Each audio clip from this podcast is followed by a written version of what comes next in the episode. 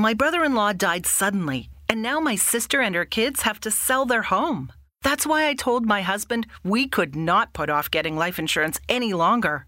An agent offered us a 10 year, $500,000 policy for nearly $50 a month. Then we called SelectQuote. SelectQuote found us identical coverage for only $19 a month, a savings of $369 a year. Whether you need a $500,000 policy or a $5 million policy, SelectQuote could save you more than 50% on term life insurance. For your free quote, go to selectquote.com. SelectQuote.com. That's selectquote.com. SelectQuote. We shop, you save. Full details on example policies at selectquote.com slash commercials.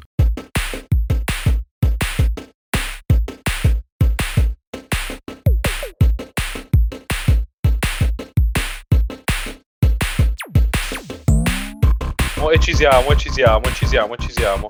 Eh, ci siamo, non te l'aspettavi, signor Marco Valle? Eh? Eh no, non me l'aspettavo, non me l'aspettavo, non me l'aspettavo, non me l'aspettavo. Buonasera amici, buonasera, benvenuti, bentornati in Floppy Disk. Come avete sentito questa sera abbiamo fatto una mini introduzione un po' diversa, i nostri eh, due freestyler per eccellenza, Mirko Mazzatossa e Marco Valle, si sono destreggiati in questo rap un po', un po' ripetitivo devo dire, eh, perché fare rima con la stessa parola è un po' come barare. Eh, si può fare di meglio. Si può fare di meglio, esatto. Io sono Matteo Pizzirani, come sempre qui ehm, a sbaloggiare durante... Sbaloggiare non penso sia esattamente la crusca, penso che sia un po', un po' modenese. Un po', sì, sì. Tu, eh, da- non lo conosco neanche io. A casa, no, neanche a Bologna si dice Sbaloggiare. Vabbè, ok. No. Allora, cerco di darmi un tono e di essere un po' più professionale d'ora in poi. Buonasera, sono Matteo Pizzirani, qui Buonasera. sul canale Twitch di Gamesource.it a condurre la settima puntata della seconda stagione di Floppy Disk. Qui con me ci sono i già annunciati Marco Valle e Mirko Mazzatosta e Matteo Scannavini. Ohio gozaimasu. Buonasera, buonasera signore e signori, buonasera. Buonasera. Come state ragazzi? Come state? Tutto a posto? Niente in ordine. Schivando germi di Covid a destra e a sinistra. Esatto, come fossi Per ora, per ora bene, per ora bene, diciamo. Ma che- Il Covid? No, ma infatti, qua non c'è Ah, dici la SARS del- dell'anno scorso, 2001, tipo? No, la mica qua. sto parlando io. Ah, vabbè, vabbè, c'è stato allora. Sì, sì, infatti niente bistecche per noi. No, no, Niente no, che, niente, che, che brutta Basta. vita. Solo sushi di maiale e pollo. Esatto. Mm. Beh, vedi. potrei anche stare dentro questa cosa. Al sushi di maiale, guarda, mh, lo dico no, mangiati la carne di maiale cruda che Eh sì. Com'è stato il Appunto. vostro Halloween, ragazzi? Cosa... È stata una bella serata? Sì, dai. Sì, sì, sì, Una Io pizza. pizzata, pizzata con gli amici e, e Luigi's Mansion. Eh, prima volta? Sì, sì, prima volta. Ah, interessante. Marco- Su che piattaforma? Vabbè, su Switch. Luigi's Mansion 3, sì, sì. Io, io Ah, c'ho, ok. c'ho- Ah, c'ho solo tre! Switch. Ah, ok. Sì, sì, sì, ok, no, è la mia ok. prima console eh, Nintendo la Switch, quindi... Ok, va benissimo, cazzo, va è benissimo. Marco invece mi hai detto eh, ad Halloween hai eh, compiuto diciamo la notte della caccia, io mi sbaglio. Sì, La sono- Genova.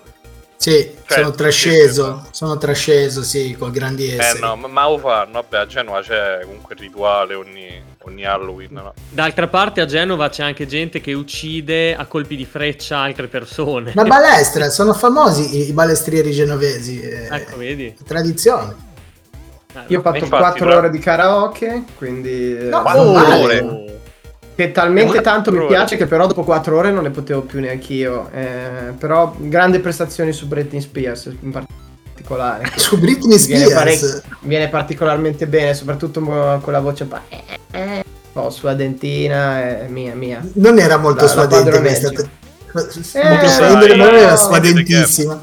Ma dove, viene, sì. Dove, dove- dov'è che hai cantato? In un locale? Sì, a un No, compleanno di strada. Si è No, guadagnato no, qualche sterlina. Magari a casa di un suo amico, che ne so. No, si è no, guadagnato qualche sterlina in saletta- Oxford Street. Una saletta in un pub e siamo stati lì per il compleanno di un amico e... con il mio magico travestimento da Steve Jobs. eh, per questo. Ah, sì, sì, sì. ah, Ah, quello un cui hai mandato la travestimento? foto. ok. Era un travestimento. ma- sai che fa molto Yakuza? Cioè Yakuza il videogioco, Like a Dragon, questa cosa Ah, da sì, raccontare sì, nei sì. locali. Ah. Sì, sì, ho fatto apposta. Ok. Bene. Bene ragazzi, veniamo a noi perché allora, prima di cominciare però dovevo fare due annunci molto importanti, ovvero il nostro sito, la nostra rivista gamesource.it ha una nuova veste grafica. Vero. C'è il samurai redazionale, il nostro Marco Sensei. Martinelli, che, mm, che è capo tecnico, che è programmatore capo di gamesource.it, che è veramente tanto tempo che si è sbattuto infinitamente per rifare completamente il sito. Ora ha una veste grafica molto minimal e completamente nuova che potete andare a vedere. È comunque work in progress, nel senso che eh, verranno fatte ulteriori modifiche da qui ai prossimi mesi. E quindi se non, eh, se non vi basta il fatto che il sito sia sempre aggiornato di novità, recensioni e guide di videogiochi, almeno andate a sbirciare per pura curiosità la nostra nuova vers- veste grafica. E altra cosa, invece, dovete sapere che stanno arrivando le prime mail alla posta di floppy chiocciola gmail.com e c'è il nostro Lewis che sta settacciando contenuti validi fra una marea di insulti, membri penzolanti e larger penis in generale che stanno arrivando. Quindi voi continuate a scriverci eh, perché presto faremo un blocco dedicato. Ma è Ciao, già partito Scan a fare domande, invece qua le domande le faccio io e quindi iniziamo anche quest'oggi chiedendovi qual è la vostra waifu preferita. Uff, da dove Uff. iniziare? Tira su dal bussolotto chi incomincia. Vabbè, no, dai, inizio io. Inizio io, inizio io che... Allora, eh... Beh, devo dare un paio di menzioni d'onore prima di, prima di eh, parlare de- dell'unica divina. Eh, le menzioni d'onore sono a livello di, eh, di anime e manga, sono su eh, Natsumi di Keroro, che mi ha sempre preso molto bene da piccolino, e anche, sempre da piccolino, Misty eh, dei Pokémon, che per me era sempre un riferimento. E a, e a livello videoludico, invece, eh, quasi tutto il cast di Persona, eh, però in particolare per, eh, C e Satonaka di Persona 4, se qualcuno conosce un, un bel tipetto. Ma la risposta mia definitiva, vi basterebbe entrare in camera mia, perché nei viaggi in Giappone ho comprato almeno 6 o 7 action figure della suddetta. eh, il personaggio è quello di Asuka Soryu Langley di, di Neon Genesis Evangelion. Neon Genesis. Come darti Perché, eh, perché poi, eh, al di là vabbè, del diciamo, aspetto fisico, che in un discorso del genere poi è una cosa molto eh, strana di cui parlare, comunque questo, diciamo, questo tipo della tsundere eh, giapponese, ossia la ragazza sempre super apparentemente molto aggressiva e così che però alla fine dopo ha un lato più eh, più gentile dietro e poi perché comunque è una, è una tosta incredibile, guida forse anche leva più figo e tutte queste cose, quindi Asuka, Asuka rimane nel cuore. E comunque in Sì, generale una tutte le donne di. Evangelion. Non eh. avrei Eh, buttata so, nella scia però- della petroliera lì dalla, dalla portaerei. Comunque subito anche appena- tutte le altre di Evangelion, devo dire, cioè nel senso come la caratterizzazione dei personaggi e tutto, c'è anche Misato e, Ma e Re. Misato è... eh, sì. Misato E quindi sì, infatti mi fa sempre ridere quel meme di Shinji di, ehm, che, che praticamente c'è praticamente il padre che Shinji che piange e dice cosa, Shinji cosa preferisci? Vorresti guidare questo robot gigante? Vorresti vivere con questa attraente trentenne? Oppure vorresti passare del tempo con queste due, ven- con tu- queste due ventenni carinissime? Ti piace più la rossa o que- la rossa ribelle o la, o la mora più, eh, insomma, più tranquilla? E lui che scappa via piangendo papà mi odi cavolo e quello mi ha sempre fatto ridere Evangelion che in un- sì sì sì in a nutshell bene comunque sì questa è la mia risposta definitiva Prima di proseguire volevo salutare Zaghetta in chat. Ciao Gabri. Ecco, tutto quello che vedete a livello grafico sul sito nuovo, compreso il logo nuovo, è opera sua, quindi sempre eh, un grande applauso a Zaghetta per tutto il suo lavoro. Ok ragazzi, Grazie. chi prosegue? Tanto ce l'ho subito. Due brawler. Due brawler. Una un po' più. Mai Shiranui Mm, e ragazzi Tifa. tifa. Ah beh, Me- l'hai- me l'hai bruciata Mirko, me l'hai bruciata. Eh, Avrei ah, pensato la, la- la- la- la cosa di, di Final Fantasy VIII. No, ma sì, vabbè. no, Sì, no, no, no. Ah, va, la mia la, la nera. Io dicevo quella, com'è? Quistis. quella Ah, con gli Quistis tre. Eh, Quistis è notevole, eh. Eh, Con quegli occhialini lì, sì, sì, è notevole. è vero. Avete tu Marco? Ho curiosità di sapere Marco, eh, esatto. Allora, io eh, diciamo a livello Mettiamoci di comodi. a livello di anime e manga no assolutamente non ho nessun tipo di dubbio, ma ve, la- ve ne parlerò dopo, quindi tralasciamo.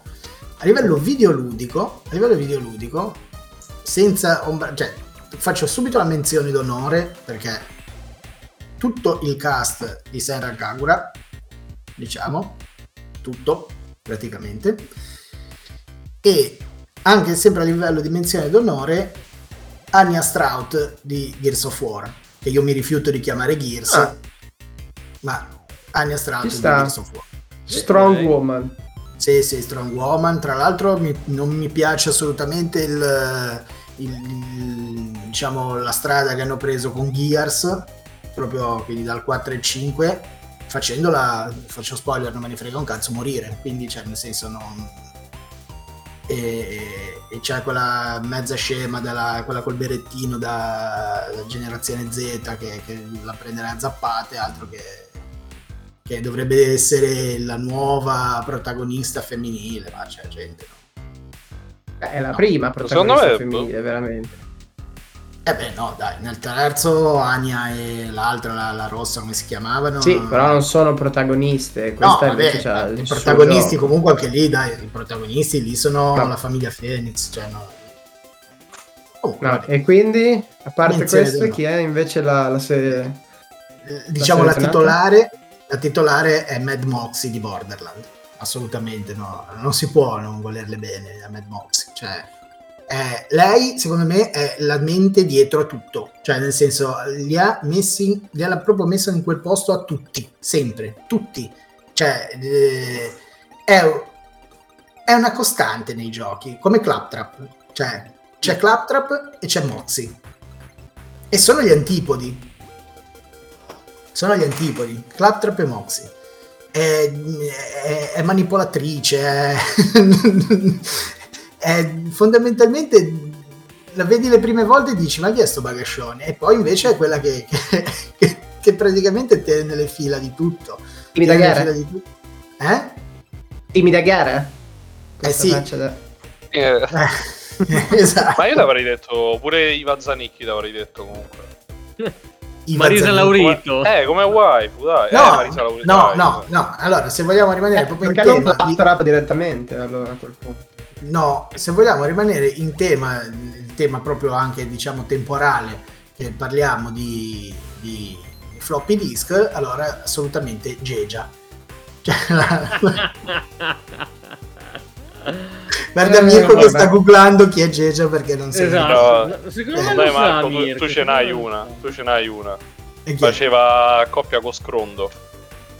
È Moana. eh, eh, beh, beh, beh. eh, ma me l'hai detto anche te in una canzone, vota Moana per cambiare la società. La società. Vero, Eh. vero, sì, sì. Ah, Bene, Batte, invece? invece dovete sapere che la mia waifu, vabbè, eh, la mia waifu definitiva è Tifa, me l'hai bruciata Mirko, mannaggia, però, cioè, lei è, boh, che- come, come la devo descrivere? È, è bellissima, è, è Ma- prosperosa. Ma ti Eh. piace da prima o dopo le performance al Senato esatto. italiano? Eh, diciamo che la performance al Senato ha permesso di conoscerla un po' più in profondità. Eh, Un altro lato anche. sì. sì, il lato B, diciamo. Però, però sì, lei, lei ha un posticino speciale nel mio cuore. In più, vabbè, eh, a questo punto me l'hai bruciata, ne butto lì un'altra, veloce veloce. Eh, vabbè, eh, allora dico Lulu, che lei sa molto di nave scuola. Lulu. Chi è Lulu? Scusate. È quella di Final Fantasy 7 X. 10. La maga Ah. Ah, sì, sì, sì. Col, col Eh, pelliccione. Ho capito. Esatto, sì, che, esatto. che è quella che praticamente c'ha il, c'ha il vestito che è tenuto su dai capezzoli. Sì, praticamente Ah. sì, esatto. Quando viene un po' più di caldo cade tutto. Ci siamo capiti. Vedo che stiamo partendo molto bene in questa puntata, Sì, ma se eh? pensate che sia finita qua, invece no, perché dovete sapere che c'è un Marco particolarmente allupato in questo momento che ci ha chiesto, ragazzi per favore fatemi parlare della, del- del- di uno degli amori della mia vita. Assolutamente, È assolutamente. particolarmente contento perché c'è eh, una delle sue waifu preferite che ha compiuto 40 anni e come abbiamo potuto anche noi constatare crescendo ci sono delle quarantenni che sono molto meglio di tante ventenni e penso che sia proprio questo il caso. Quindi lascio a Marco eh, l'onore di presentare eh, questa sua waifu Allora, appunto, dicevo prima, no- no- non vi sono state a dire qual è la mia waifu preferita nel mondo de- degli anime e dei manga perché eh, ne avrei parlato adesso più estesamente. E la, la- la personaggia di cui vi, vi voglio parlare è la Mu. La la, conoscete tutti, la ragazza dai capelli azzurrini, azzurro-verdi, con le cornine, il bikini tigrato e tutta la banda di, di- di scoppiati che si portava dietro in uno dei- degli anime dei manga secondo me più divertenti che, che abbiano mai scritto.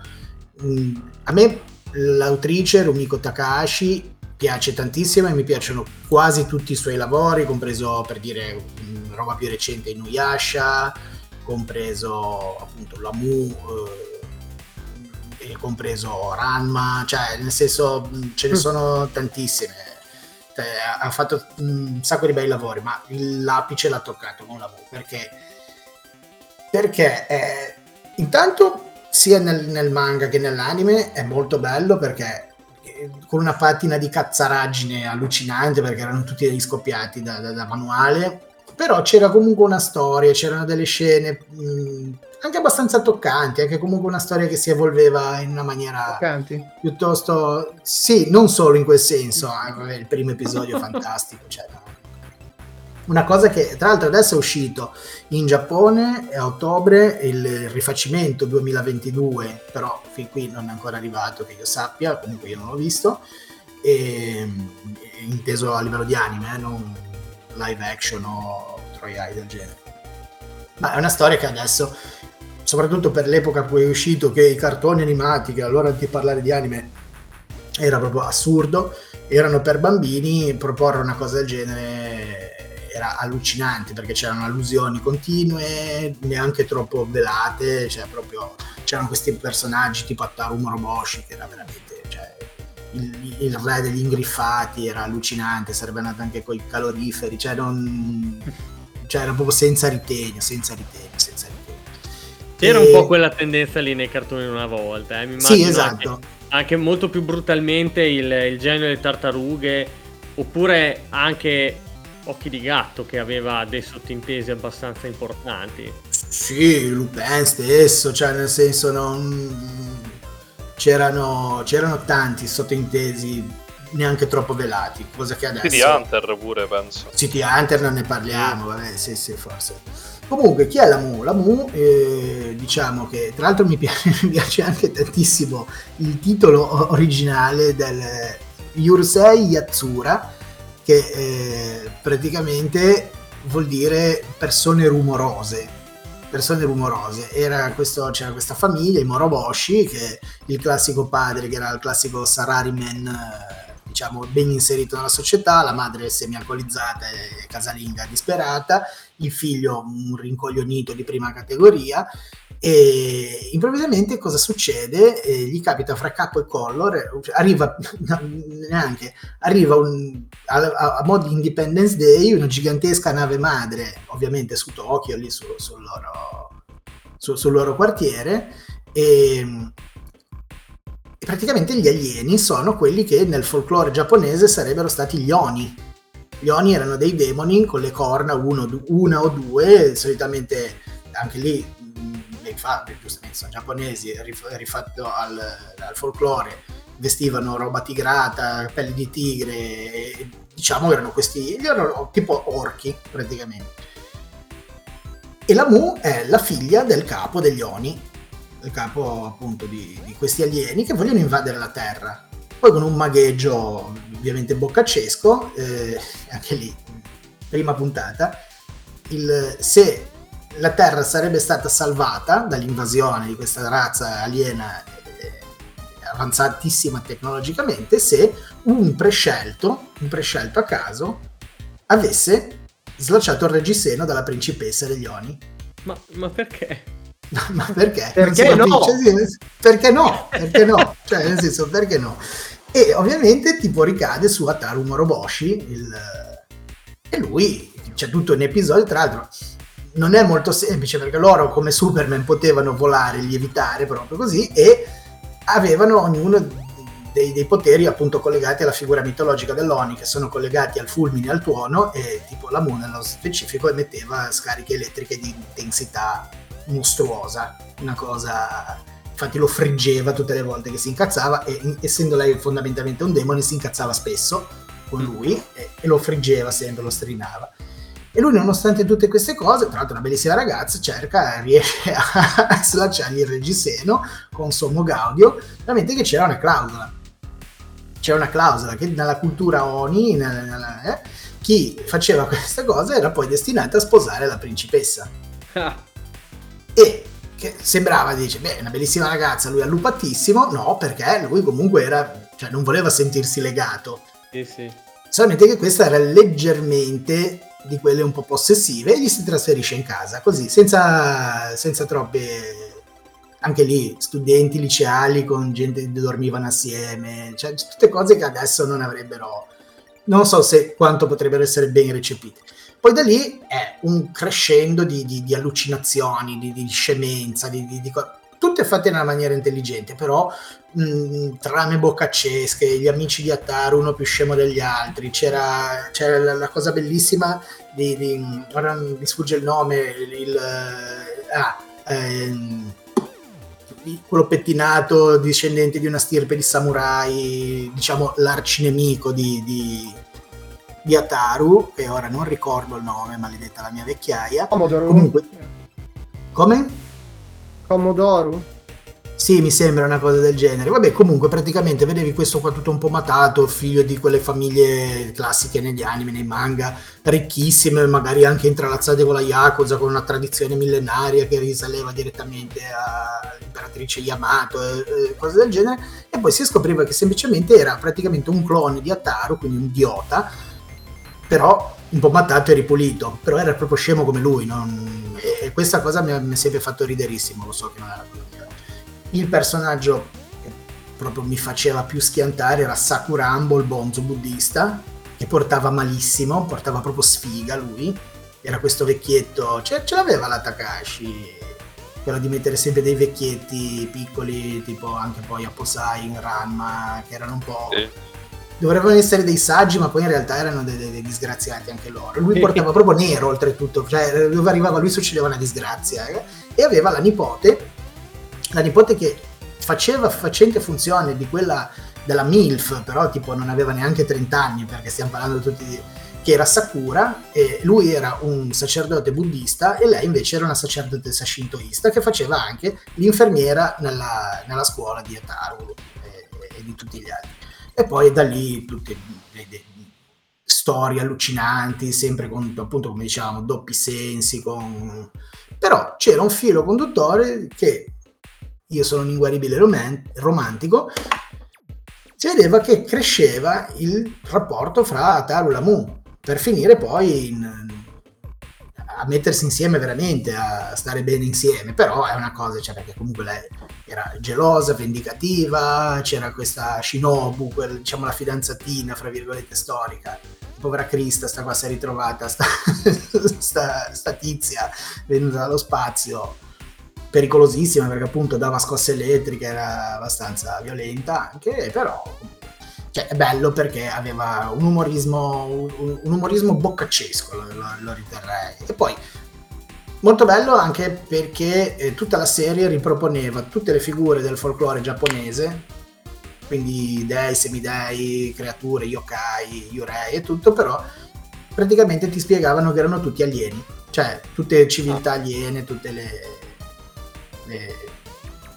c'era Kurama che era la regina dei Tengu, che i Tengu sarebbero delle creature corvo, quindi uomini corvo, c'erano praticamente i maschi di questa specie qui, che erano proprio gli ometti corvo, piccolini, disgraziati e tutto, e ovviamente lei che era la principessa dei Tengu, era bellissima, con le ali da, da corvo, e basta, cioè ovviamente tutta vestita di nero, un po' sadomaso, e ovviamente succedevano disastri anche lì, e, e tutti i personaggi del genere, tutte, tutte cose lì. Bene, Secondo volevo, me... eh, scusami, ti interrompo un attimo per mm. leggere un attimo la chat perché c'è Xadum che si è abbonato per il 41esimo mese di fila, quindi Minchia. vedi che parlare di, di Lamu tira. E poi dopo abbiamo Zaghetta che dice Gigi la trottola, Ranma il nonnetto rubamutande di chi era? Shin-chan. E il nonnetto rubamutande era di, di di Ranma, sì, era di Ranma, era Posai che rubava le mutande, sì. Sì, non mi ricordo male. Sì. E, ehm, piccola curiosità sulla Mu, è rappresentata nell'anime con i capelli azzurro-verdi. Però il manga originale usciva in bianco e nero. Ma se voi andate a vedere le copertine originali, lei ha i capelli iridescenti, cangianti di tutti i colori hanno poi fatto una patta, gli hanno fatto i capelli classico da, da, da ragazza anime, forse è stata anche, diciamo, una delle precursore, precur- precursitrici, non so come si dica, di questi capelli verdi, azzurri, che, che tanto ritornano nei personaggi femminili degli anime, perché? Perché semplicemente animare una con i capelli iridescenti e completamente eh. cangianti era un delirio. Ancora adesso immaginatevi nei, primi anni 80, cioè, e quindi, e quindi niente hanno fatto una patta nell'anime, quindi poi lei è rimasta canonicamente. Però diciamo che l'amore originale, anche delle prime copertine, aveva i capelli arcobaleno, diciamo, cangianti. Non arcobaleno, proprio cangianti. E niente. Secondo me eh, devo vedere quello del 2022, questo qua, questo reboot, questo remake, tanto di moda oramai fare reboot e remake in tutti, tutti gli ambiti e secondo me è uno dei migliori anime, appunto come dicevo da Takashi, per me è il migliore, seguito poi da Inuyasha.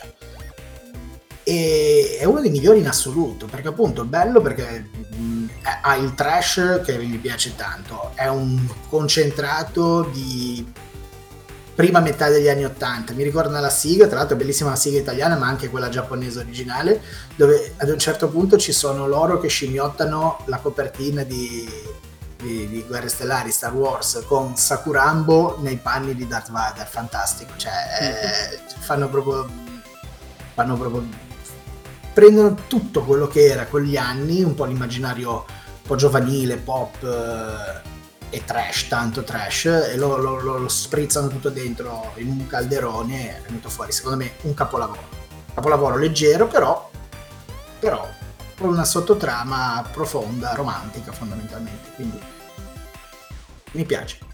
Bello. Mm. Ve lo consiglio, la Mu, cercatelo, non è neanche così. Dire, ragazzi. Chissà dove si possono recuperare gli episodi. Ma io li ho visti l'ultima volta, vorrei dirti o su Amazon Prime o su Netflix addirittura. Ah, okay. Tempo fa, eh, adesso però comunque non è una cosa che sparisce così da, io non l'ho mai visto, sai. Non l'hai mai visto? Neanche io. No, è dire, che di anime, dire che di anime, cioè, ne, ne masticano masticati tanti. Ramma mi piaceva tantissimo quando ero piccolo, però questo, questo mai.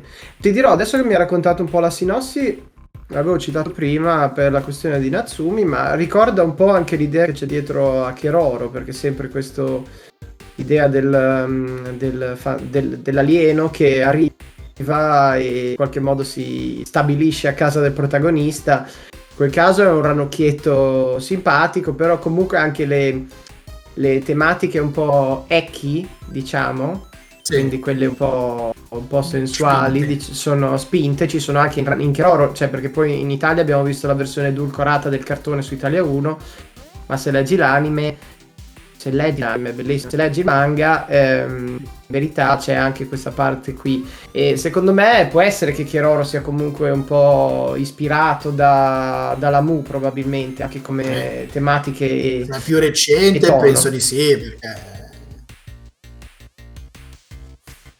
Ok, no, io invece mi sono guardato mm, mi sono guardato diverse stagioni di di, di Ranma. Di Ranma me ne guardavo parecchie perché li davano, mi sa, per un periodo su MTV. sì, sì, sì. Avevo iniziato a darli su MTV intorno alle 2 del pomeriggio, una roba così che io una volta tornato a, a casa da scuola, mentre mangiavo, mangiavo tardino perché io andavo a scuola a Modena, dovevo, io essendo in provincia dovevo prendere l'autobus, una cosa e l'altra. E allora mi sono guardato tutta una serie di cartoni eh, intorno a quell'ora lì, tra cui c'era anche Yu Yu degli spettri e, e Ranma. E, e così, e no, Ranma mi è sempre piaciuto, mi è sempre piaciuto parecchio. La Mu invece, ahimè, mi manca. Recuperalo perché recuperalo in versione originale integrale, perché poi sicuramente le prime versioni no, erano uscite integrali. Poi hanno fatto dei tagli perché c'era della roba che se li facevano vedere tipo su Bim Bum Bam non potevano, ma proprio non potevano proprio assolutamente. Pimpo. E mai esplicito, eh? Mai esplicito.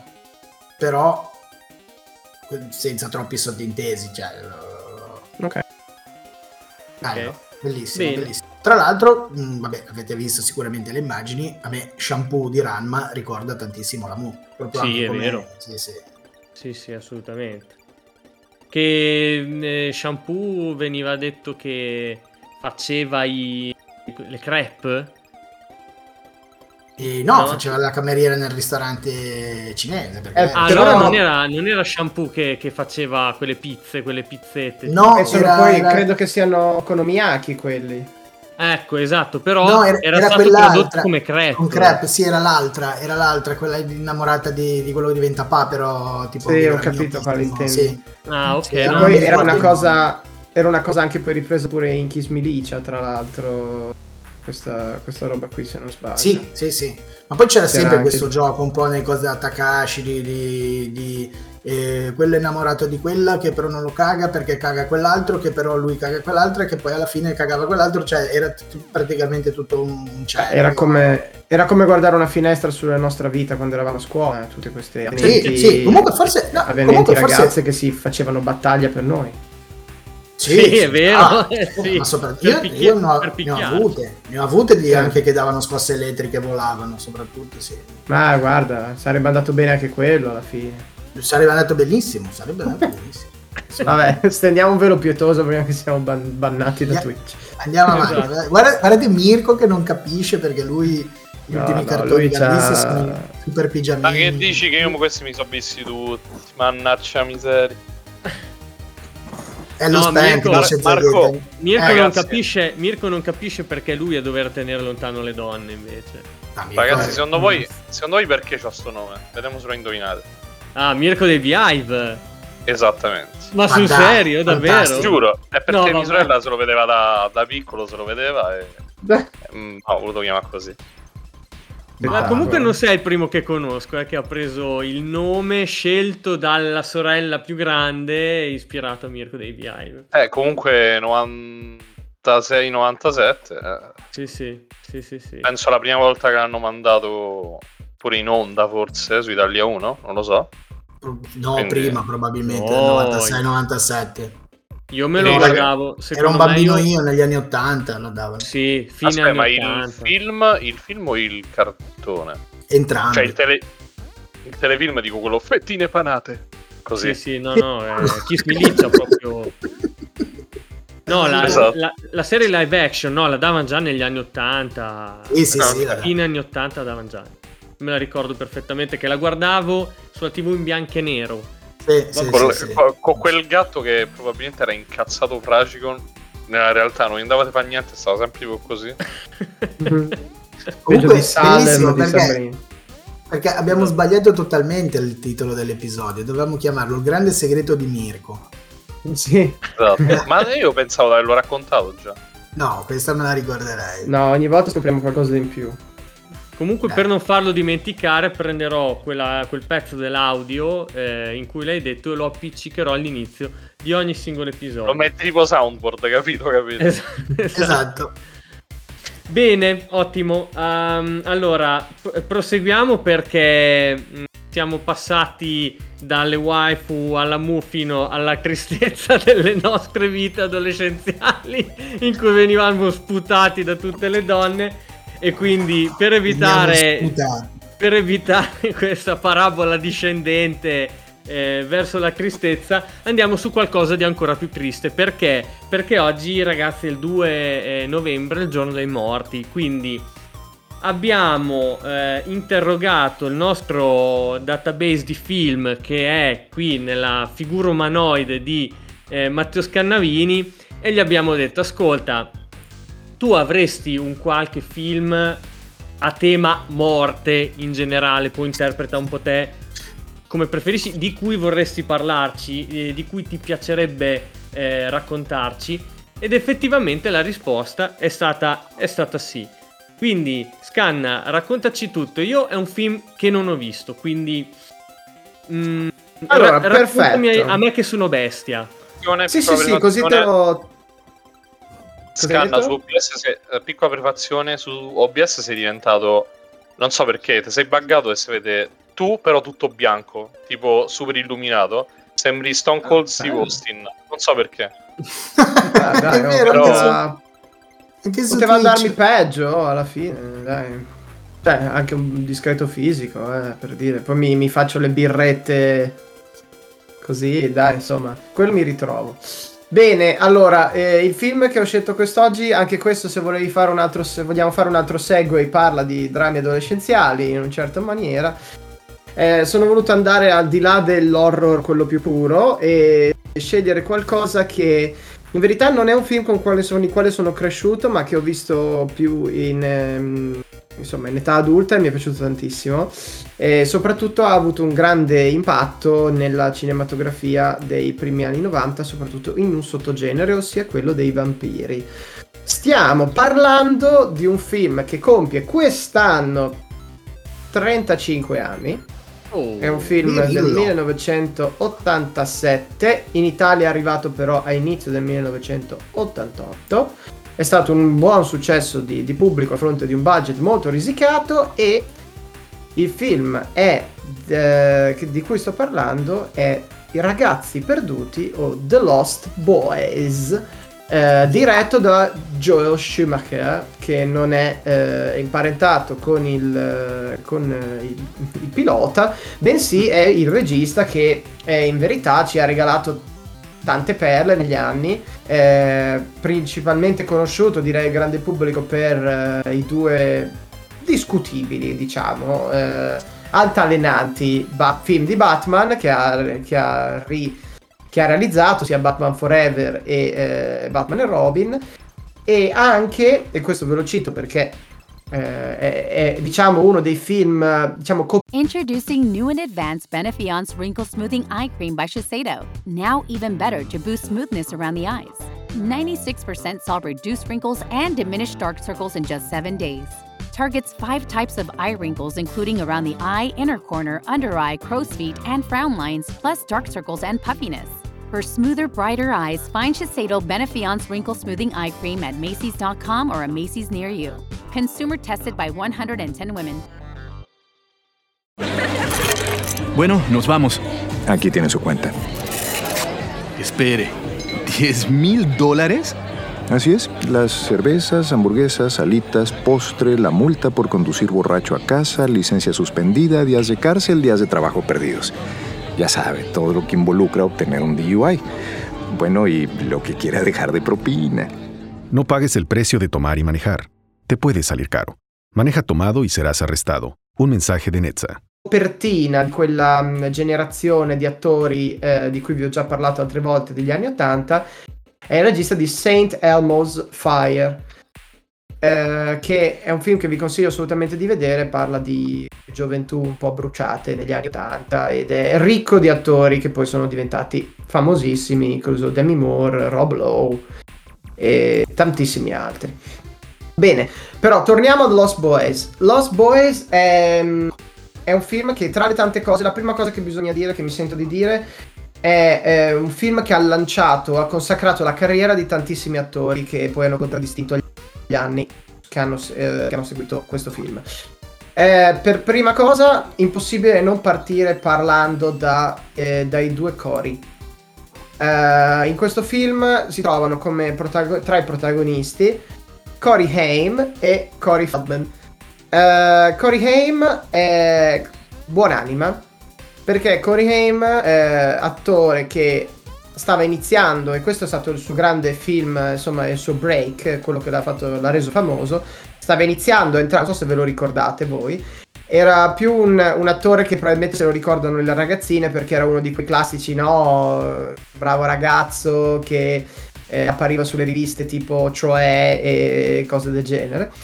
Però Corey Haim era anche un discreto attore e in questo film infatti fa una discreta figura. E, ehm, però questo film lo vede anche un po' come l'inizio della, della sua fine, perché in questo film, tra le varie storie che ho trovato, lui ehm, assaggia la sua prima uh, sigaretta di droga, come la chiama Marco. E, um, sì, e sfortunatamente nel 2010 Corey Haim uh, ci ha lasciato dopo aver combattuto per tutta la vita contro la dipendenza da stupefacenti. Um, è stato in rehab qualcosa che 15 volte, uh, pensando alle persone che, che, l'hanno conosciuto. Ha avuto appunto una decina d'anni, forse anche un po' meno, di, di grande carriera, per poi dopo praticamente perdersi nel nulla. Non pare sia morto di overdose, pare che stesse migliorando, tutto così, è morto di una pneumonia.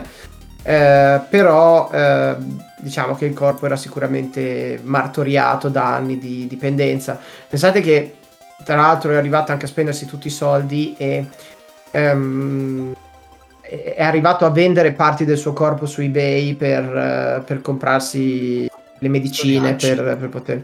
Sì, cioè è arrivato a vendere dei denti che si era staccato, e, i capelli. E, ehm, e, tra l'altro la storia non finisce qui e qui mi collego a Corey Feldman perché Corey Feldman, eh, allora Corey Haim è conosciuto in, per altri film, però diciamo quello più carino che vi sento di, cons- mi sento di consigliare è che la, la storia dietro le, le, scene è terrificante, si chiama Lucas, è un coming of age movie dove lui è molto piccolino e ci sono anche Charlie Sheen e, ehm, e altri attori di quell'epoca, incluso la ragazza di Goonies che adesso mi sfugge il nome. E, ehm, in ogni caso, ehm, Cory Feldman eh, mi collego perché Cory Feldman è stato per tutta la vita, a, mm, a, seguito di questo film, il più grande amico di Cory Haim.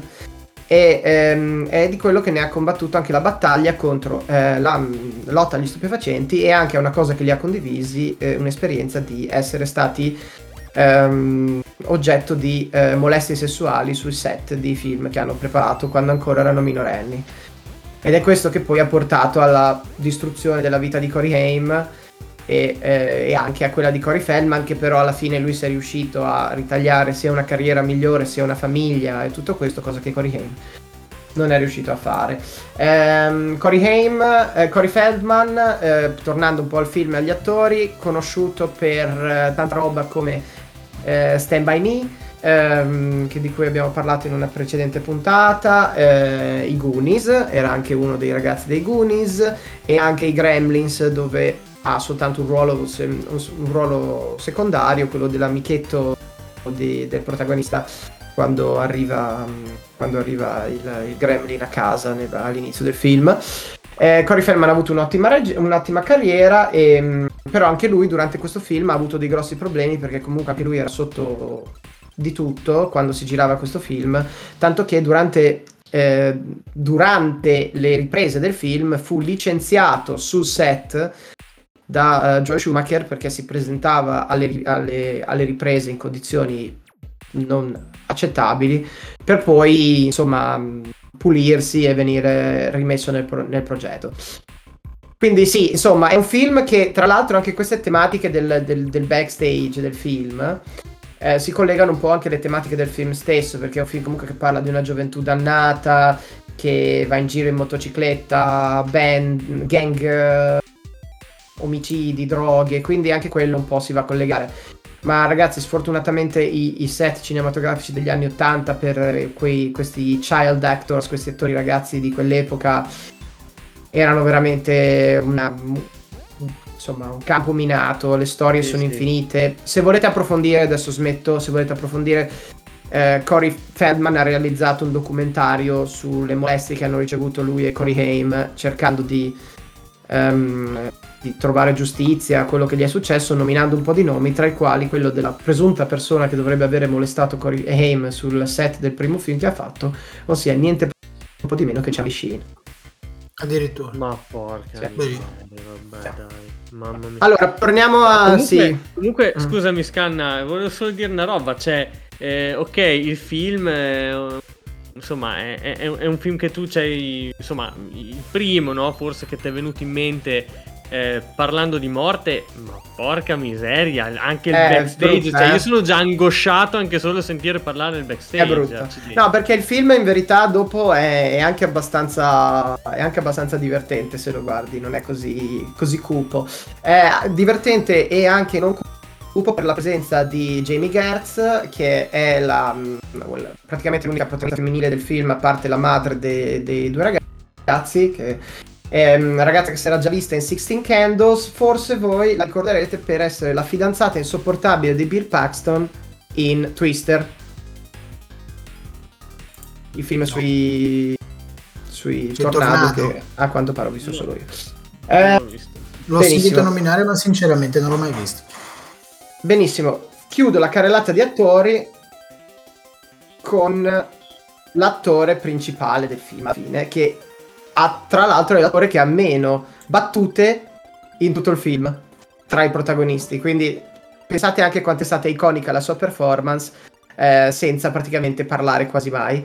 Eh, stiamo parlando del, um, del villain del film, eh, il pro- vero protagonista è interpretato da il capo dei vampiri del, del, um, di The Lost Boys, interpretato da Kiefer Sutherland, che negli anni poi con una pettinatura bionda e uno sguardo ammiccante che ancora le ragazzine di oggi si ricordano. Poi dopo lui l'abbiamo visto in 10 milioni di, eh, di film e cose a partire dalla sua carriera in tv con la serie di 24. E mm, Kiefer Sutherland che tra l'altro si fece anche insomma durante questo film si, era, era talmente carico che si ruppe un polso durante le, le- le riprese mentre faceva un'impennata con una delle moto sul set. Ehm, set domanda. sì, Tu hai nomi- Eh, perché è una curiosità. Tu hai nominato Twister.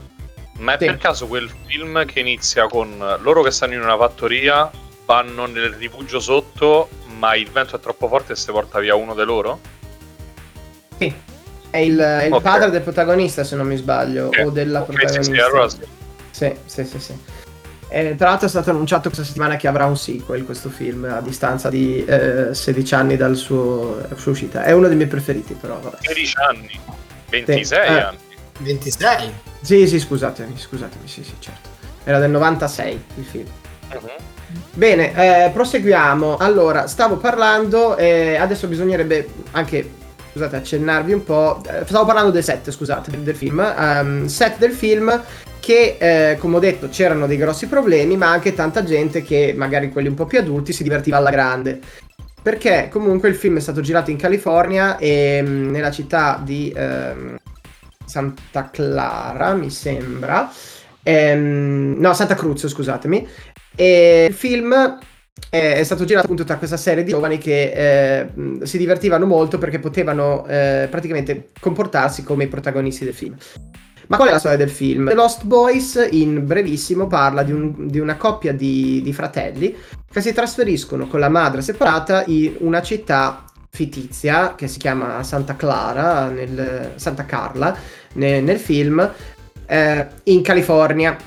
Eh, questa città però non è il classico posto tutto luci e, e sfarzo della, della California che abbiamo visto nei film negli anni, è più che altro un, un luogo di villeggiatura molto povero nel quale poi tra l'altro si sono susseguiti negli anni una serie di misteriosi omicidi e sparizioni. Ehm, però perché loro si trasferiscono lì? Perché la madre eh, appunto non sa dove andare, accetta e trova un lavoro e eh, il padre di lei eh, un vecchio signore che dice pochissime parole, ma come vi dirò prima, un, una frase particolarmente molto importante.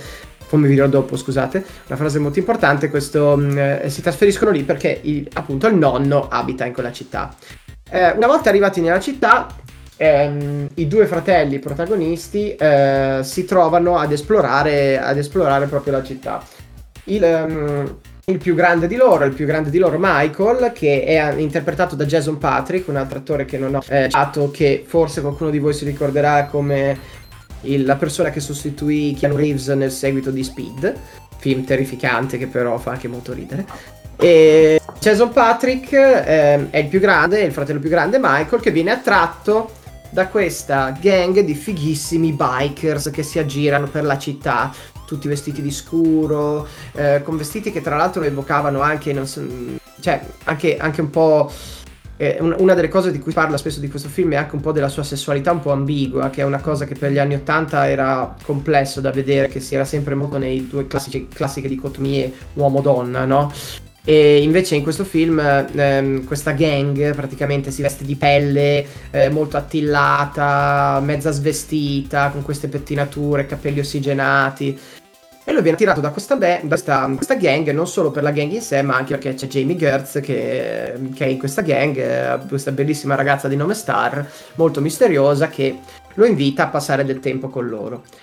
Allo stesso tempo, il fratello più piccolo, Cory Haim, ossia Sam, si reca in una, in una fumetteria. E in questa fumetteria conosce questi due personaggi geniali che sono i due fratelli Frog, i fratelli eh, Rana, eh, non quelli dei tortellini, però eh, sono questi due fratelli che praticamente sono esperti di fumetti, ma non solo, perché in questa fumetteria raccontano a, ehm, a Sam che eh, tutto quello che leggono nei fumetti che sono stati pubblicati in quella città in verità è vero, perché secondo loro la città è infestata da una eh, cricca di vampiri.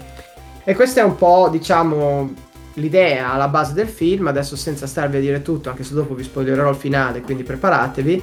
Ehm, ehm, dopo tutto il film si trascina appunto della eh, Michael che ovviamente viene un po' risucchiato all'interno di questa, di questa gang e invece eh, il fratello che cerca di scoprire insomma la cospirazione e avvicinarsi più da, in modo da antagonista al gruppo guidato da Kiefer Sutherland in pratica.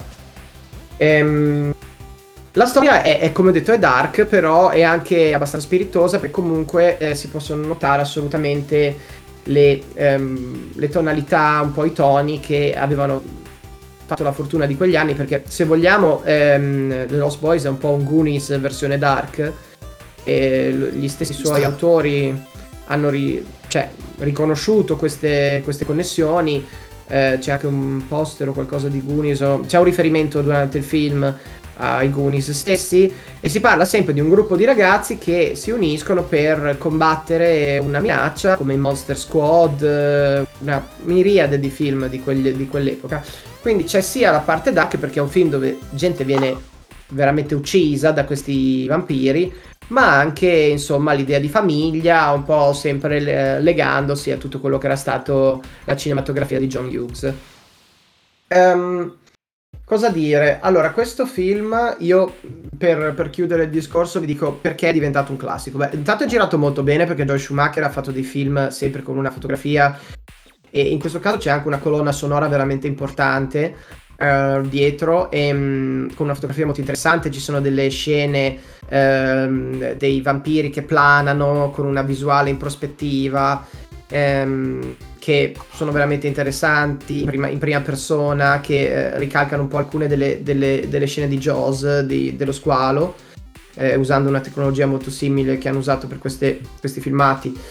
Eh, dall'alto in soggettiva, scusatemi, non in prospettiva, ho detto una cavolata. E, ehm, al di là di questo c'è il suo cast di cui vi ho parlato, che ha fatto più o meno le fortune di, di Hollywood, almeno per alcuni degli anni che ne hanno seguito. E poi soprattutto il film è, gli viene riconosciuto l'aver, diciamo, creato quello che è l'idea del vampiro moderno e del vampiro che abbiamo potuto conoscere negli anni in un miriade di altre opere. Eh, perché il vampiro non è più la creatura di Bram Stoker necessariamente eh, sì, dentoni può averli, però comunque nel, nel suo ehm, nel, nel suo aspetto normale è, in questo caso si tratta di un gruppo di ragazzi pia- e ragazze piacenti che semplicemente sono un po' dark, appunto con questa sessualità anche un po' ambigua. Tra l'altro c'è anche una scena in cui il personaggio di Sam in camera sua, dentro all'armadio, ha un poster di Rob Lowe tratto da St. Elmo's Fire, l'altro film che avevo citato prima. E, ehm, e, in questa scena per molti l'hanno teorizzata come per dire ma allora questo personaggio era gay e questa è una... perché insomma non è normalissimo per un ragazzo di quell'epoca magari avere un poster di un personaggio di, una, di un film romantico diciamo uomo all'interno del, del suo proprio armadio. E e quindi al di là di queste, di queste, influenze LGBTQ c'è anche la questione molto importante di aver appunto sdoganato l'idea dei vampiri come creature anche un po' sexy, un po' belli, un po' dark, eh, no? Che poi è stata presa come ispirazione diretta e dichiarata per la creazione qualche anno più tardi di Buffy. Buffy sì, ha preso ispirazione vero. completamente da The Lost Boys e se vogliamo probabilmente anche down the line per la realizzazione anche dei libri e dei film che più possono piacere o non piacere di, di Twilight. Esatto, um, probabilmente sono il punto più basso ma è raggiunto da, vabbè, adesso da, lì, da tantissimi sì. punti di vista. Lì ne potremo parlare. In ogni caso, in ogni caso sì, eh, è proprio quest'idea del, del vampiro, quantomeno del cattivo, che ha anche questa uh, faccia diciamo attraente così. E infine, po- infine vi posso dire che il film è straricordato anche per un'ultima cosa, ossia per il suo finale. Eh, il suo finale secondo me è uno dei più... Eh, se vogliamo anche stupidi, però anche più geniali dell'epoca. Diciamo che in questo momento, se volete, andate avanti per un minutino. Eh, se non volete sapere il finale del film e volete vedervelo. Però eh, in pratica dopo la grande battaglia con i vampiri dove eh, sconfiggono praticamente tutti, i protagonisti si ritrovano a casa e ehm, pensando di aver ucciso il vampiro, diciamo, base, il vampiro mh, padre di tutti gli altri vampiri e essersi liberati di una maledizione, ma in verità questo non succede. Quindi si ritrovano a casa trovando un altro personaggio, che magari questo non ve lo sono costretto a dirvelo, che si rivela essere il capo vampiro, che comincia a attaccarli per, per dargli insomma il colpo di grazia. In questo momento, dal nulla, si spacca il muro della casa ed entra direttamente in casa la utilitaria, la, la, la macchina del nonno, che si schianta sul vampiro attraverso il muro e facendo ciò lo impala su un palo eh, che si era creato nella distruzione della, della casa, uccidendo il vampiro e eh, liberando i protagonisti da, questi, da tutte le loro problematiche. E la cosa bella non è solo come succede perché è totalmente inaspettato, no?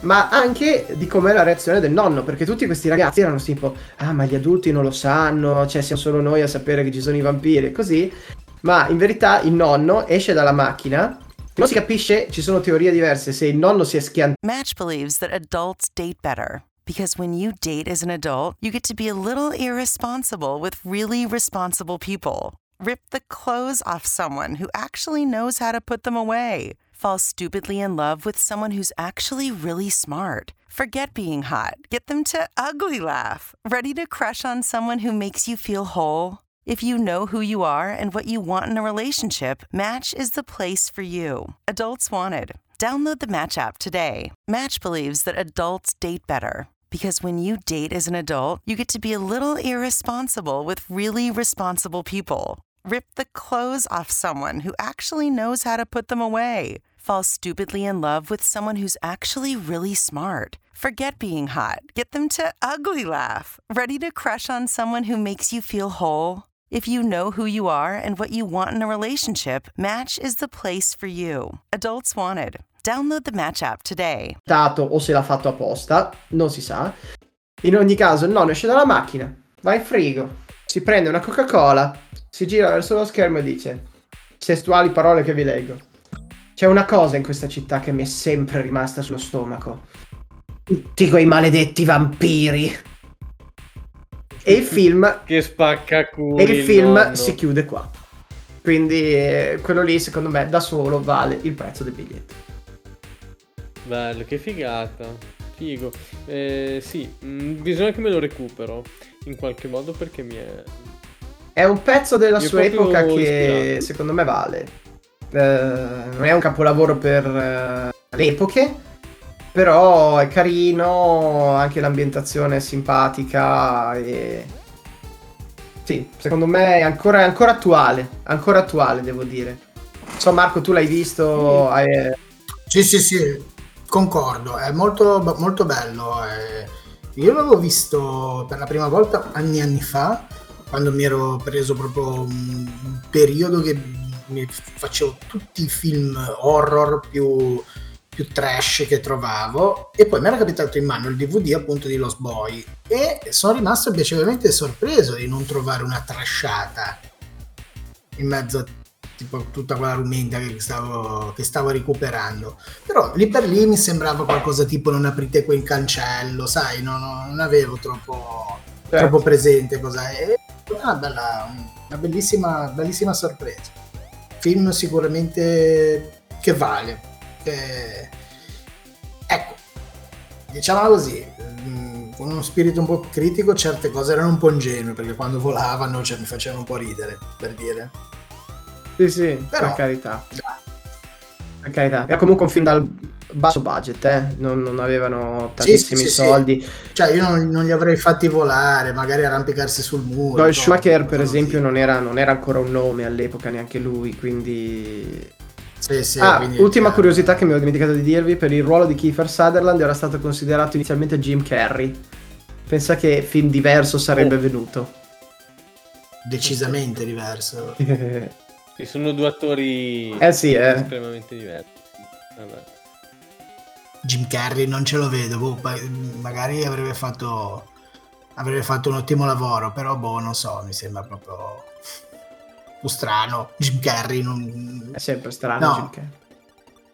Sì, no, Sì. ma dico un po' strano Jim Carrey in un ruolo del genere, però vabbè. Bene. Bene, niente, quindi eh, ragazzi, questa puntata finora abbiamo parlato di anime e manga, abbiamo parlato di film e, e bisogna che andiamo a parlare di videogiochi, perché se no Eh non sì. sarebbe una puntata di floppy disk. Allora, in particolare, come possiamo contestualizzare la morte all'interno di un videogioco? Io penso You che... died.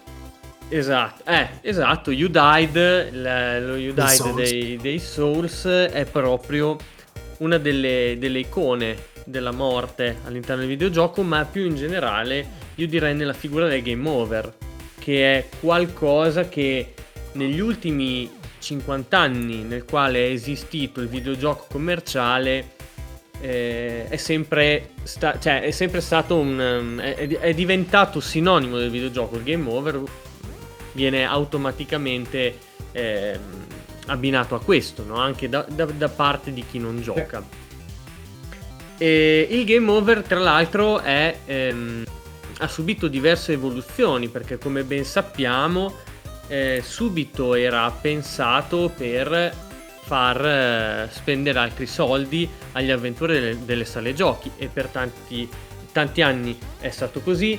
Eh, dopodiché si è passati alle console domestiche che eh, sostanzialmente hanno campato eh, per tanti anni facendo delle riproposizioni della sala giochi e quindi il game over non, signi- non significava più. Devi spendere degli altri soldi ma significava devi ricominciare tutto da capo.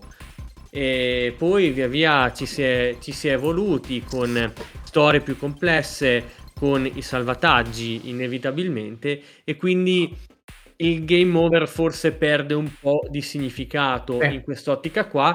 Infatti, man mano è stato anche declinato in eh, ottiche diverse e in vere e proprie meccaniche di gameplay piuttosto particolari negli ultimi anni. Mi piacerebbe parlare un po' di questo, ecco, magari cominciando eh, da, eh, dai ricordi un po' più vecchi e volevo chiedervi a ognuno di voi, avete un game over particolare che vi è rimasto in mente o perché vi è piaciuto un sacco perché magari invece vi è stato molto sulle scatole perché in effetti eh, è stato anche rappresentato in tante ma- maniere diverse il game over chi comincia? E posso dirlo io? Vai. Vai. Che però non è un game over vero e proprio. No, no, è un sistema per far finire la partita, ma non è un vero e proprio game over perché il gioco poi alla fine non, non- non finisce mai. no? E sto parlando, sono appassionato del genere e di quel franchise in particolare, di Monster Hunter. Monster Hunter, tu hai tre tentativi per vieni mazzulato dal mostro, il terzo tentativo sei fuori. La battuta di caccia è andata a ramengo.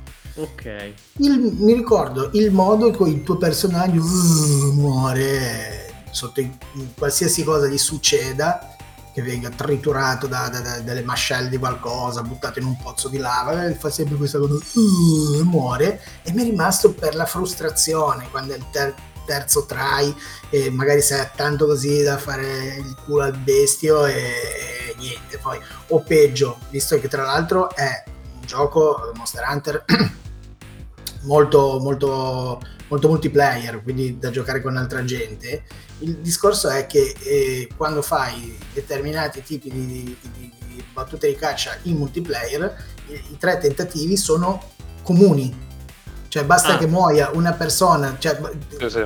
Tre, tre cacciatori morti e, e finisce la cosa. ok. Quindi me lo faceva stare ancora più sulle palle, perché magari non era colpa mia, era colpa di qualche, qualcheduno, o adesso proprio per fare del puro razzismo da community di Monster Hunter, di qualche francese, perché quando, sì, quando, quando era uscito Monster Hunter 4 c'era stata proprio una... perché potevi mettere le frasi per comunicare, frasi preimpostate, quando tu facevi delle, delle determinate azioni compariva la, la frase, solamente che non è che te la traduceva nel linguaggio del tuo gioco, veniva a seconda di chi era.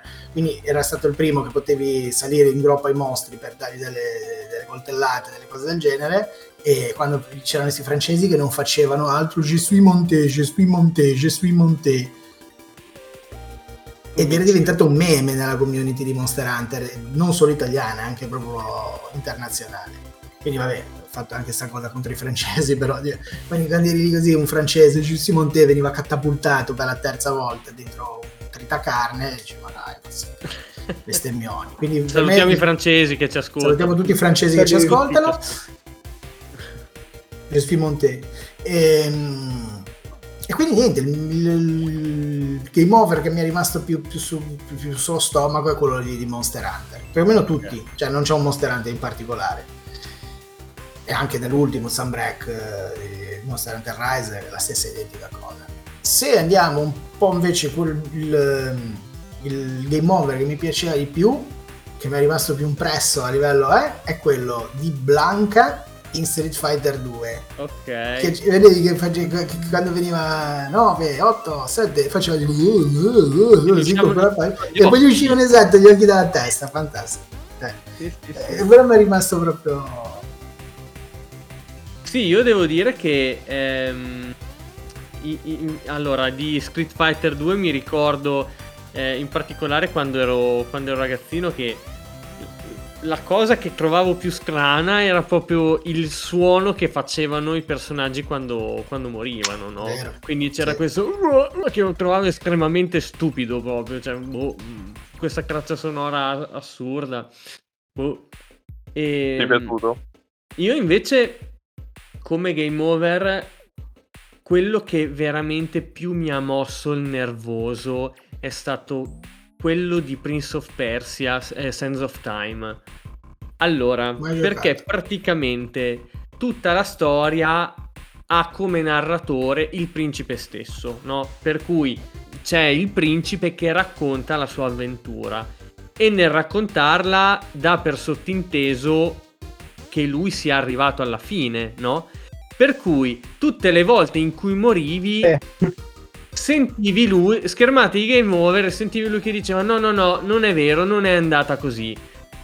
Ora, in un gioco nel quale c'era anche del parkour, nel quale se c'era un momento in cui ti sbagliavi e morivi, magari dovevi riprovare diverse parti di parkour più di una volta, sentire di continuo questo qua che se la menava e dice no no no e non è andato così e ricominci e fai il tuo salto e fai la tua corsa sul muro e crepi e no no no e non è andato così e vaffanculo. Cioè è stato veramente odioso. Cioè io boh non ho mai odiato un game over così tanto come in quel cacchio di gioco ti giuro.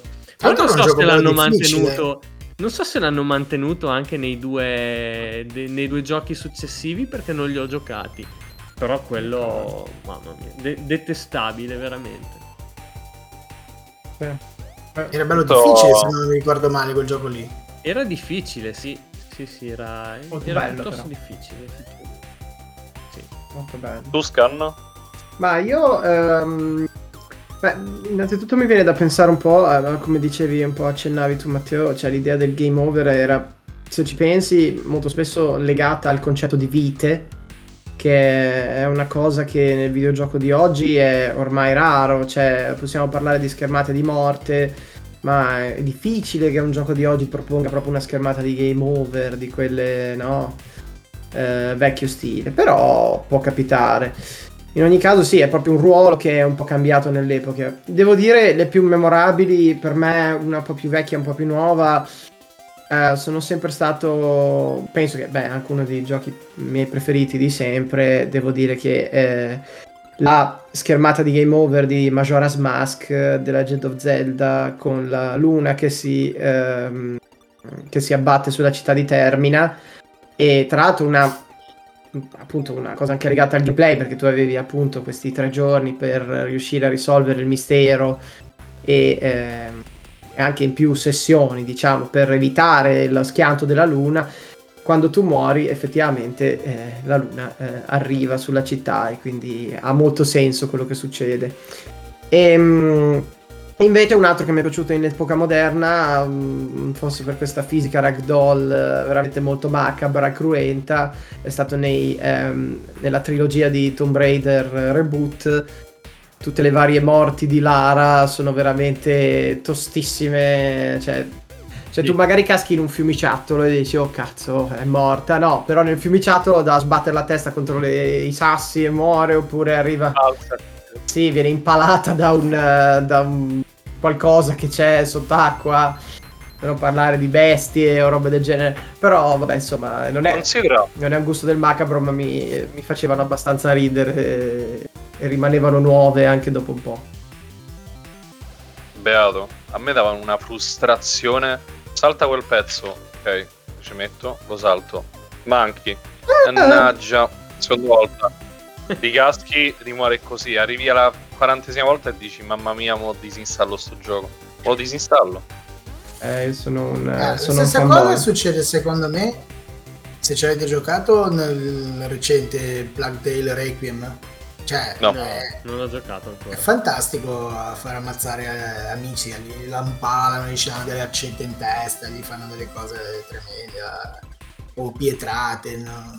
Bello, cioè c'è proprio l'animazione un po', un po' sfocata, proprio che, che- che viene... Però sì, l'idea di game over ormai secondo me, come dicevi ancora prima tu Matteo, è una cosa che conoscono anche chi non gioca ai videogiochi, ma ormai eh, posso obiettare che la conoscono, è più importante per loro che per noi, perché ormai l'idea di game over, oggi giocavo a Psycho- Psychonauts 2 e il primo Psychonauts aveva le vite e, e lì mi ricordo di aver fatto game over qualche volta, questo qui per il momento sembra di no e quindi è tutto insomma Però un meccanismo non diverso. c'è un gioco con le vite. Ma no, dai, ancora qualcuno c'è, tipo qualche platformer, sono molto rari, tipo mi ricordo Ukulele ce le ha per dire uno. Eh, però è, è raro, ecco, è raro. Cioè non ha più senso il one up. Non, non ha più senso. Era una cosa Volevo arrivare proprio up. qua. Perché guardate, io sto leggendo, sto giocando, sto giocando contemporaneamente a due diversi giochi in questo momento. Donkey Kong Country Freeze e, Mhm. per Switch e eh, Deadloop. Ok. Che da questo punto di vista non potrebbero essere più diversi. Perché Donkey Kong Country Freeze ha le vite, perché tu hai palloncini, ok? E invece Deathloop utilizza la morte in un modo completamente nuovo, cioè è uno di quegli esempi che, eh, di cui parlavo prima, in maniera un po' più vaga, eh, nel quale eh, il concetto di morte, quindi di game over, diventa parte integrante del, del gameplay, perché sostanzialmente Sì, in perché devi Deathloop- morire in Deathloop. Esatto, cioè sei sostanzialmente sopra quest'isola nel quale c'è lo stesso giorno che si ripete di continuo, per cui tu quando muori perdi gli equipaggiamenti e ricominci esattamente da capo, un po' come un, un roguelite, ok? Ehm, e quindi, cioè, questi due giochi mi sembrano esattamente ehm, agli antipodi rispetto al concetto di, di- di vita, di morte e di game over. In Donkey Kong Country Freeze c'hai i palloncini che sono le vite, ma ne hai talmente tanti perché poi le puoi anche comprare, quindi ne hai talmente tante che non servono a un cavolo, cioè è come se tu non li avessi. Stessa Quindi cosa succedeva. Perché devi mettere le vite? Stessa cosa succedeva generalmente in Mario Odyssey e anche forse un po' in Galaxy. Cioè, le vite c'erano, ma ne potevi avere talmente tante che non avevano più la- l'importanza che avevano nei, nei platformer precedenti. Certo. Sì, effettivamente. Tra l'altro adesso mi è venuta Sì, in mente quindi- un'altra cosa, che anche appunto solo queste schermate di morte e magari anche le schermate di caricamento successive. Cioè adesso con gli SSD e tutto stiamo perdendo quasi anche quelle, perché la morte è una Eh, roba che diventa talmente immediata e la ripartenza immediata che non te ne accorgi quasi neanche con i salvataggi automatici e tutto, no? Cioè, però è un'evoluzione che Sì, non sì, è non puoi condannare, ecco. Va bene così, devo dire. No, no, ma cioè, è, è- è figo che anche i game designer stessi eh, stiano ripensando eh, il concetto di morte e il concetto di game over. Un altro esempio eh, può essere, non so, quello di Death Stranding, ok? Nel quale tu muori, cioè vieni risucchiato da- dalle CA, sostanzialmente ti ritrovi in questo mare sotterraneo e tu puoi tornare a risorgere, no? In quanto ehm, tu vieni chiamato il. adesso mi sfugge. Il, eh, il, il riemerso vieni chiamato, no? Quindi Eh. puoi incontrare altri giocatori che sono morti più o meno nello stesso momento e puoi tornare su. E se non ce la fai, adesso a me non mi è mai successo, però penso che poi dopo ci venga il cratere. Eh, ci venga il cratere all'interno della mappa. Se non sbaglio anche Demon Souls eh, ha lo stesso ha la stessa idea, cioè tu personaggio sei solamente vivo la prima vita che hai e dopo poi Tutti i Souls, tutti i Dark Souls se non sbaglio. Sì, però quello lì quello lì proprio anche sarà stata che perché era il primo di quel tipo. Mi ricordo che mi rimase molto impressa la cosa ho detto "Oh cazzo, sono morto", quindi praticamente il gioco non riuscirò mai a finirlo perfettamente. E invece in verità il gioco in teoria inizia la prima volta che muori. Perché dopo puoi iniziare a fare tutti i suoi insomma Ah, i suoi, i suoi meccanismi. giocato. Almeno Questo era così su PS3. Per me il, il Quello top design del game over. Vai, vai, Marco, scusa. No, dico, dicevo, quello lì che dice Scanna sicuramente era anche in Dark Souls 2. Che tu partivi, che avevi la tua bella faccetta del tuo personaggio che ti eri fatto, poi ovviamente venivi stangato dopo un secondo e avevi la faccia del morto. Sì, sì, tutto rovinato. Eh. Per me la... Io ne ho, ne ho diverse de- de esperienze. La prima, vabbè, fastidiosa proprio come morte. Quindi è capitato sicuramente. Star- eh, spawnate. Dark Souls e simili, cioè avete 2000 zombie, di quelli che hanno un HP, eh, quindi soffiate e muoiono. Però vanno in furia berserk, pa pa pa pa pa pa pa, t'ammazzano. You died e conseguente suono del personaggio fastidiosissimo. Sì. Fastidiosissimo. Secondo, io penso quella che mi ha fatto rimanere veramente male, eppure un po' d'angoscia mi metteva. Tu, Matteo, sai di che parlo. Le varie morti in Spyro. Quando ero bambino, mette ansia perché cadeva nel vuoto, se ti ricordi. E Sì. se muoveva tipo. Sì, sì, sì, che sì, sì, sì. Però intorno c'era il vuoto, quindi dicevo, ma che cazzo? Ma che roba è? Oh. Ma per me la migliore, che per- è quello è proprio il picco. La- le varie morti eh, Time Paradox di Metal Gear. Esempio, la prima volta tipo a 14 anni a Snake Eater quando l'ho giocato. se muori in una determinata sezione in cui non dovresti morire, morire oppure uccide una determinata persona, scappa time paradox perché la storia non dovrebbe andare così, no? Ma sai che non- mi sa che non mi è mai capitato. Non ti è mai capitato? Boh, adesso io Metal Gear 3 l'ho giocato 15 anni fa, forse più, Ah. quindi Però andare non a mi ricordo neanche io, devo essere sincero.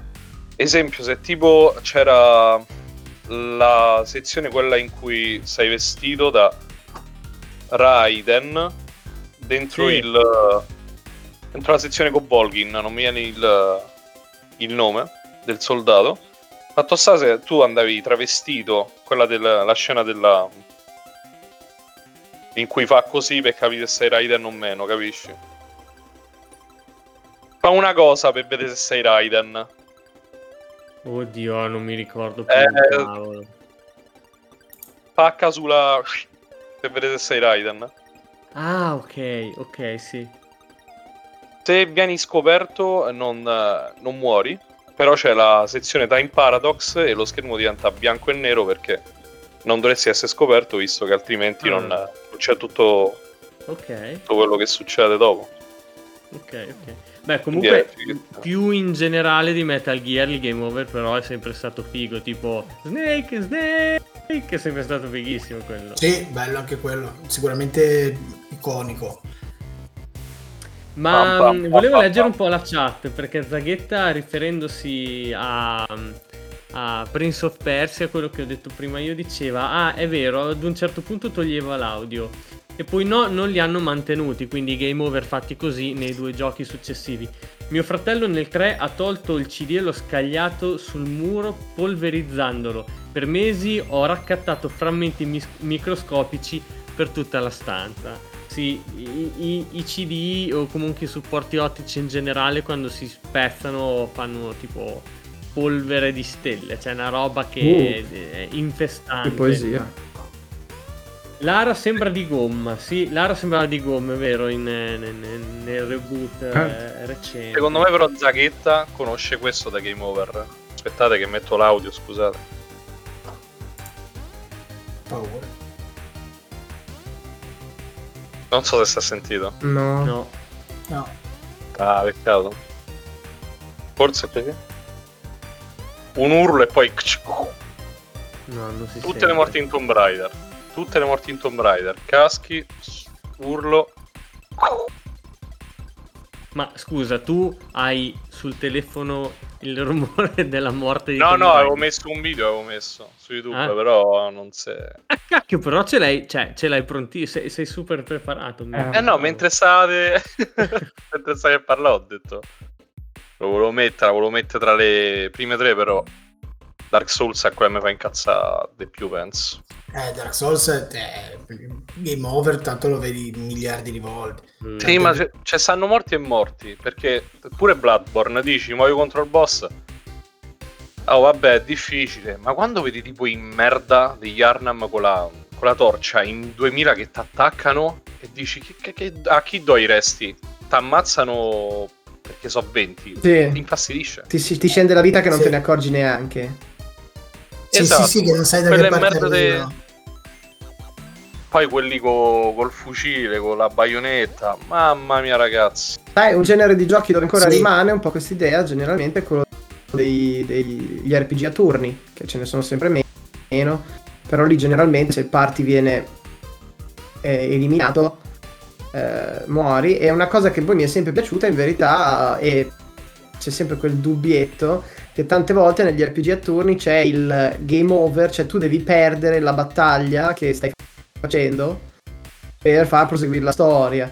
E sono quei momenti lì che Sì, tipo, a me alla fine piacciono perché me ne ricordo uno di Lost Odyssey eh, e poi ce ne sono tanti e proprio tu dici oh cazzo ho perso però, però c'è un filmato quindi magari sto facendo qualcosa di buono perciò dopo vai avanti e scopri che doveva andare Dobbiamo parlare ragazzi del permadeath, dei giochi col permadeath.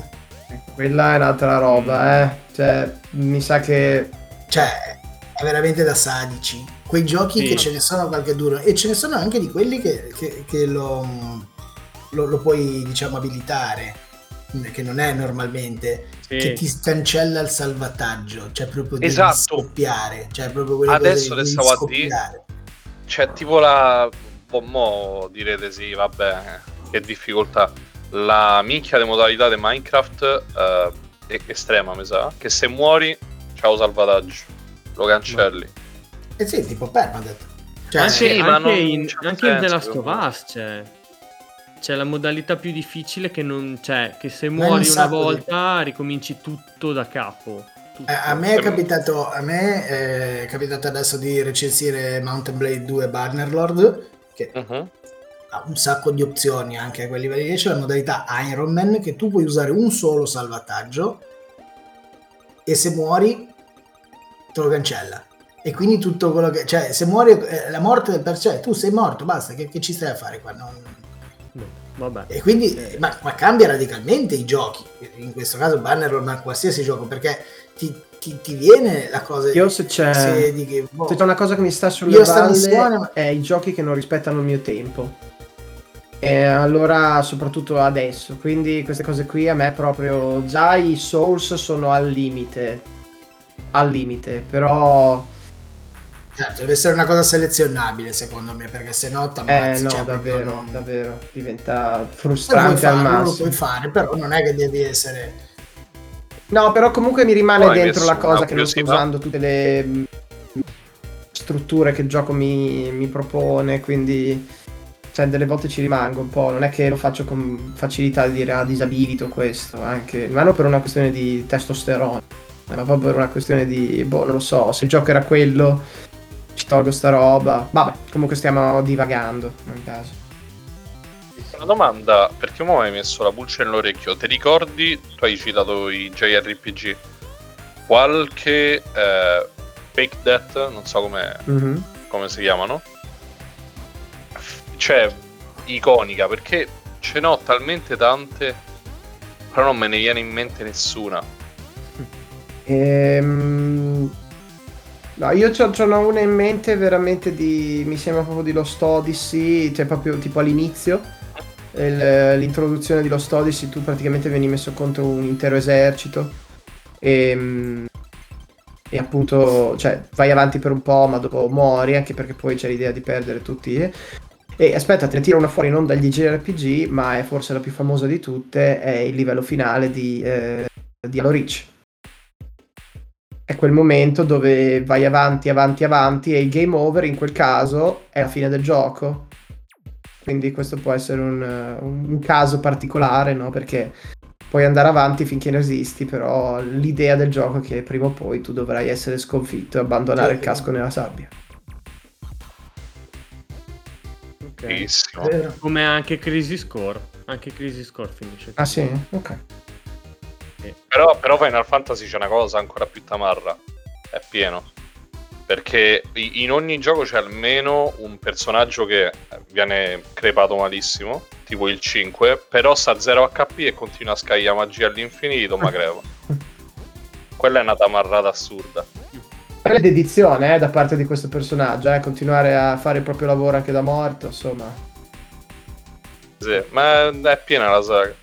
E Poi adesso faccio, stappato. visto che parliamo di morti e di cose, la butto lì che non era in programma, quindi Matteo mi manderà a cagare. Mm, La morte nel videogioco, nella storia, morte di trama nei videogiochi che più vi è rimasta impressa. Eh, so, c'è. Mm. Vabbè, io vado sul classico, eh. Non, non non mamma mia, serata Eh, ma anch'io la devo Ragazzi, dire. No- non lo dico, l'avete Ma già quella- capito tutti. quella che l'avete c'è- capito tutti. Quella esatto di Cappellone che viene giù sulla fioraia. e- Eh. No, Sì. Ah, ma poi dico, mamma mia. Cioè, Beh, io però ce n'ho un'altra in verità. Gear- Gears of War. Io me l'aspetto da te. Ecco, bravo.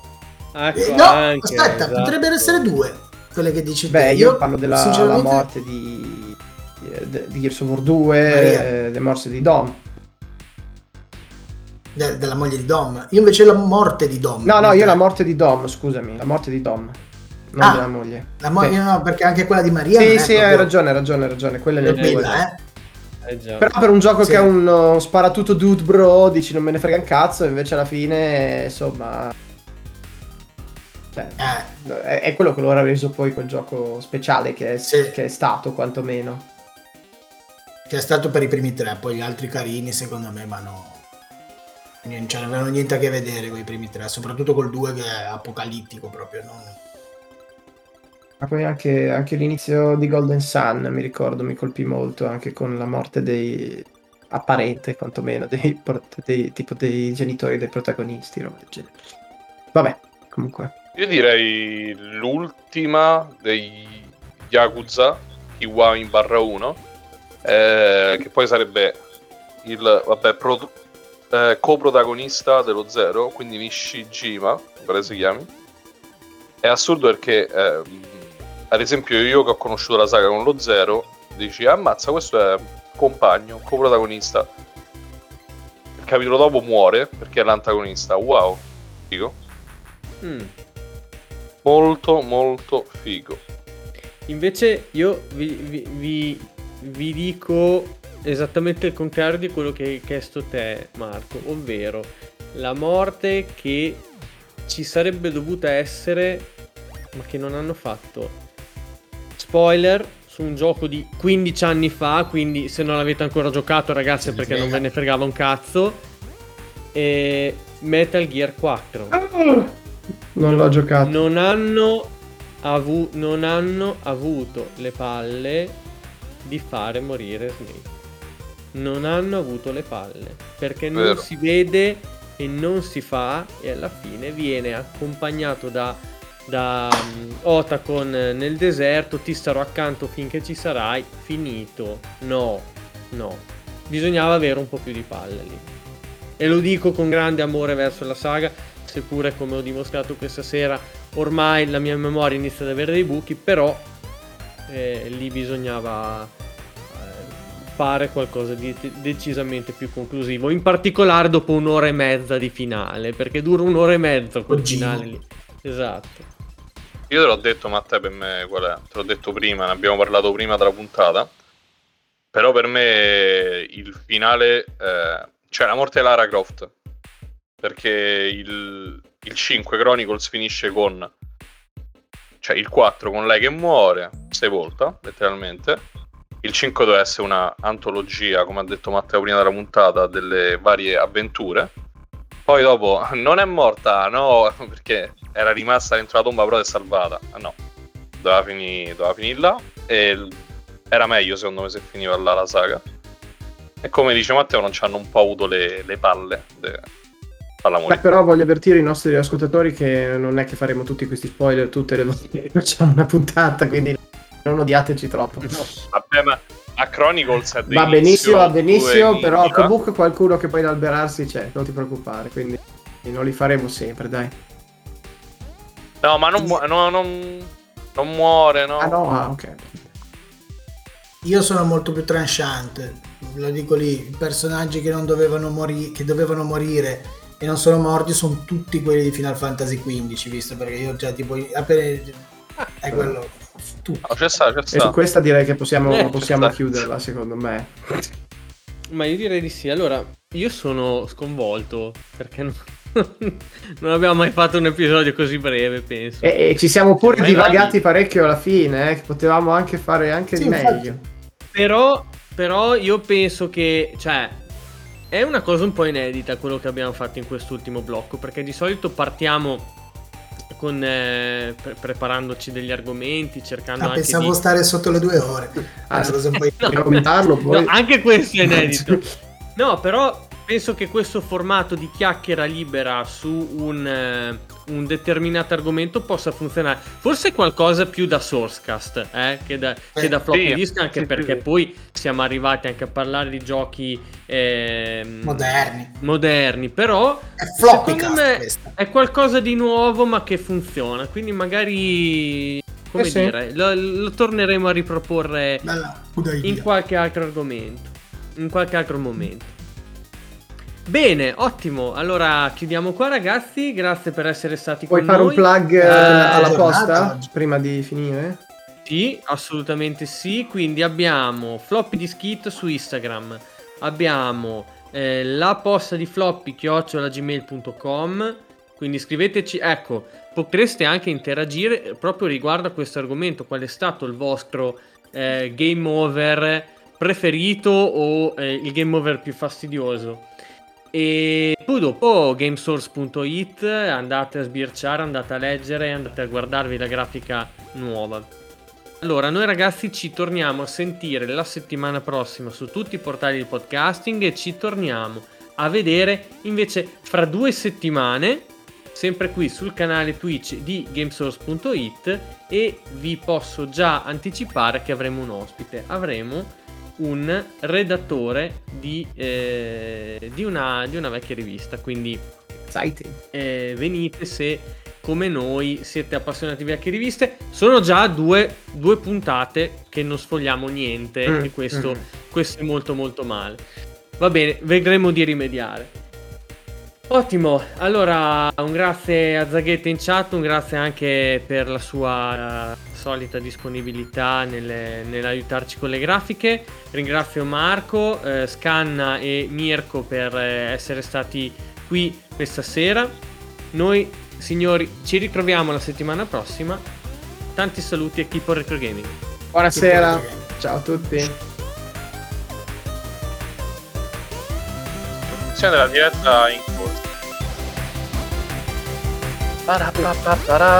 Su Twitch sta mettendo, sta arrivando adesso il contatore a un, un'ora e 36 minuti. Cioè, mezza giornata abbiamo fatto oggi. Sì, eh, fai. Bene. Mezza ferie.